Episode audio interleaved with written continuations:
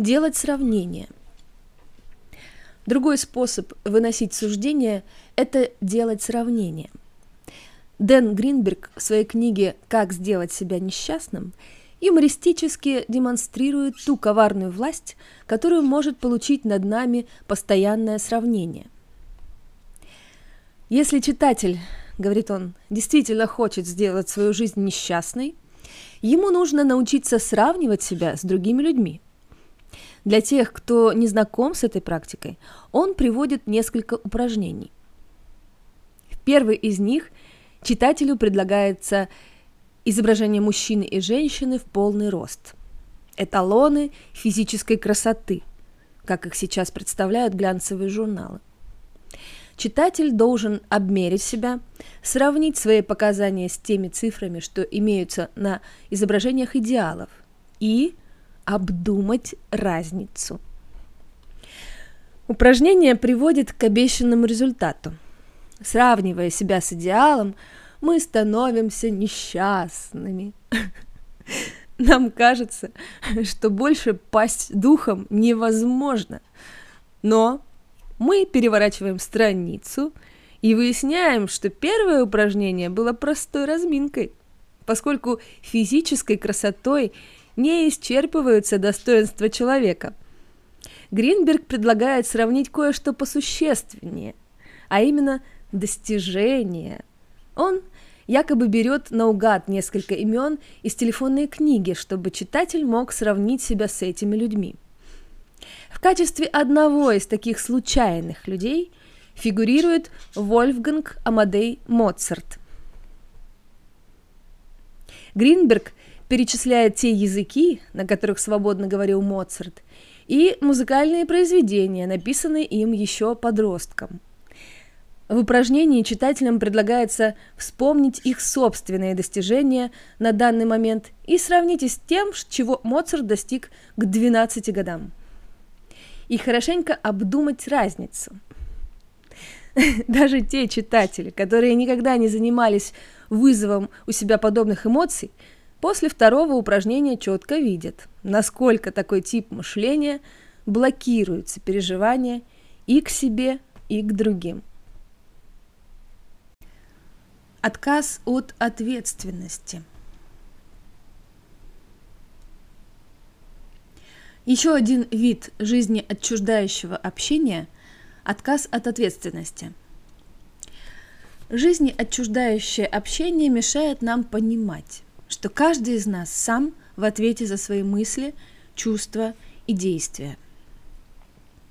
Когда кто-то говорит «должен», в смысле есть некоторые вещи, которые ты должен делать, нравится тебе это или нет – это наглядно иллюстрирует, насколько он далек от личной ответственности за собственные действия. Слова «дать почувствовать», употребленные как «ты вызываешь у меня чувство вины», это еще один пример того, как язык может завуалировать отказ от ответственности за чувства и мысли. В своей книге «Эйхман в Иерусалиме» где приводятся протоколы заседаний суда над военными преступниками, Ханна Арендт цитирует рассказ офицера-нациста Адольфа Эйхмана о том, что он и его подчиненные имели целый язык, помогающий отказываться от ответственности за свои поступки. А немецкое слово, которое обозначало этот язык, примерно переводится с немецкого как официальная речь или бюрократический язык.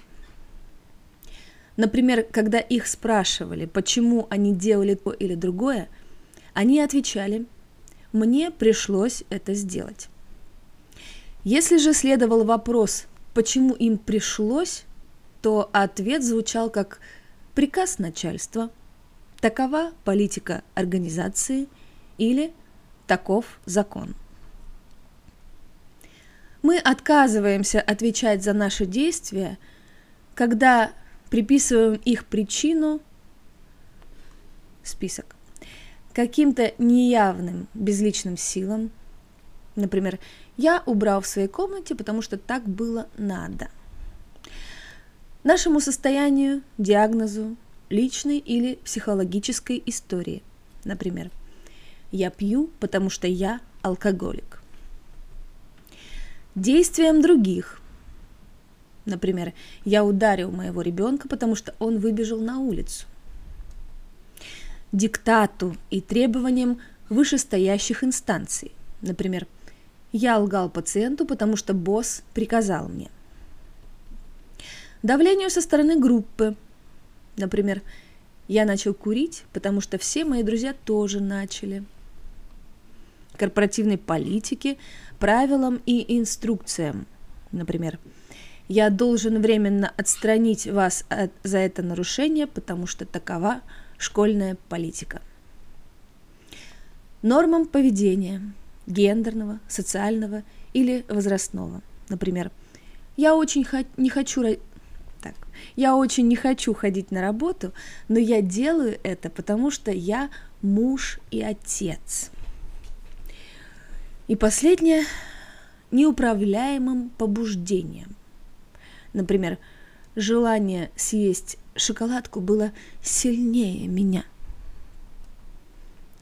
Однажды во время обсуждения с родителями и педагогами опасности языка, который подразумевает отсутствие выбора, одна женщина сердито заявила, «Но есть же вещи, которые вы должны делать, нравится вам это или нет. И я не вижу дурного в том, чтобы сказать моим детям, что есть вещи, которые они должны делать». Когда ее попросили привести пример чего-то, что она должна делать, она ответила – Сколько угодно. Сегодня вечером я должна буду вернуться домой и приготовить еду.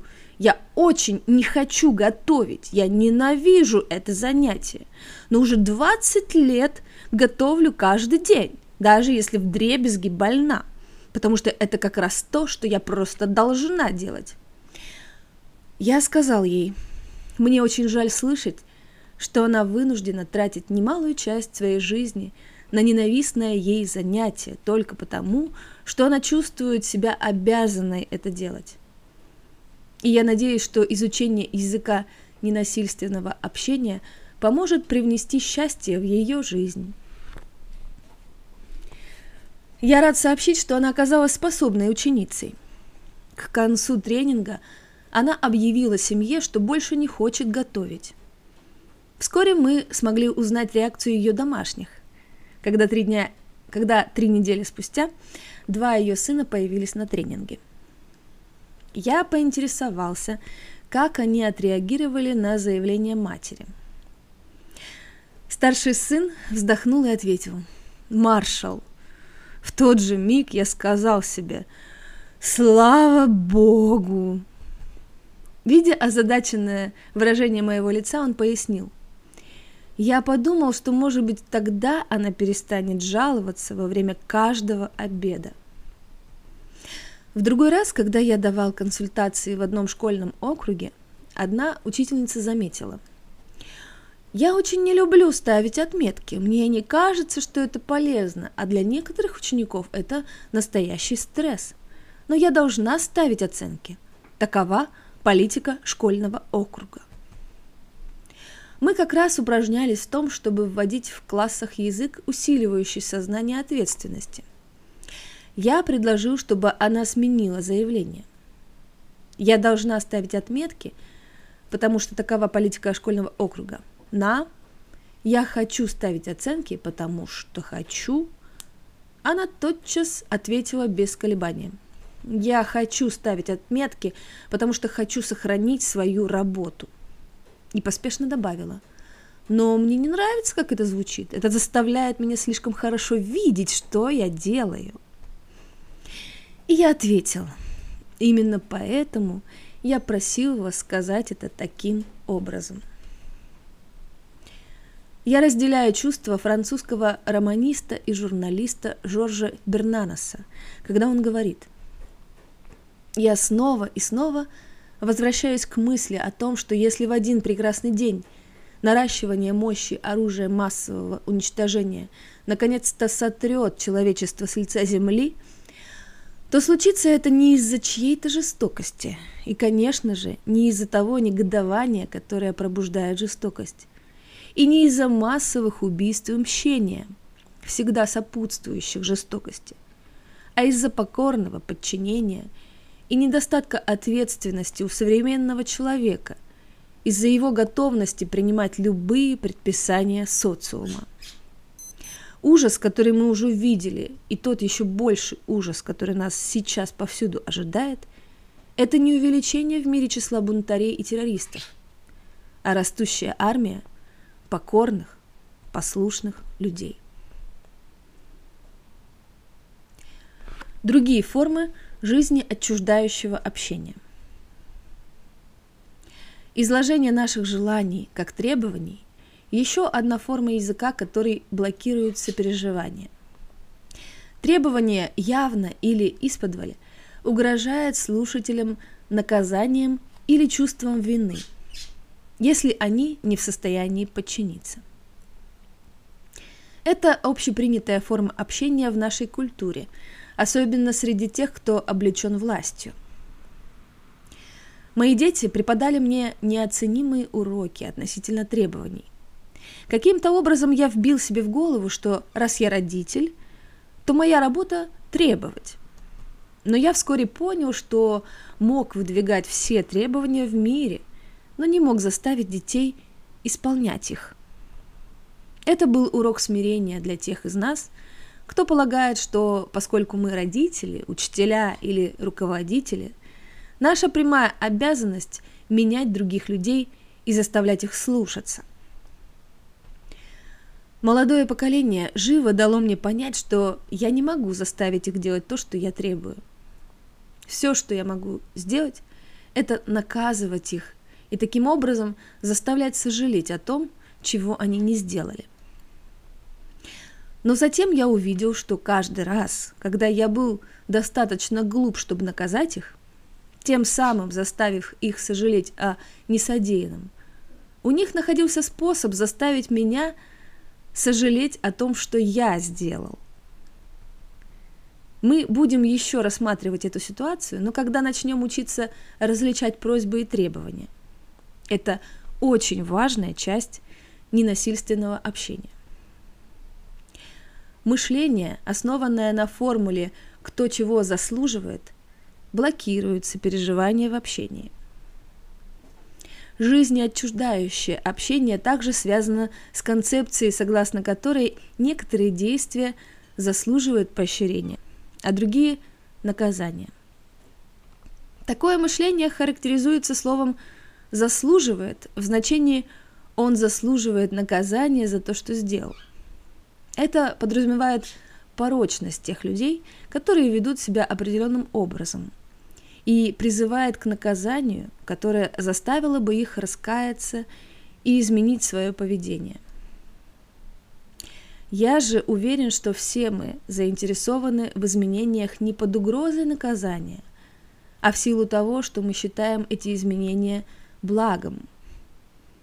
Большинство из нас было воспитано в рамках того языка, который поощряет нас клеймить, сравнивать, требовать и выносить суждения, а не пытаться понять, что мы чувствуем и в чем нуждаемся. Я полагаю, что жизнеотчуждающее общение уже несколько столетий назад укоренилось в сознании человека как естественное поведение. Эти представления акцентируют внимание на том, что человек – создание злое и неполноценное – что ему необходимо учиться обуздывать свою несовершенную природу.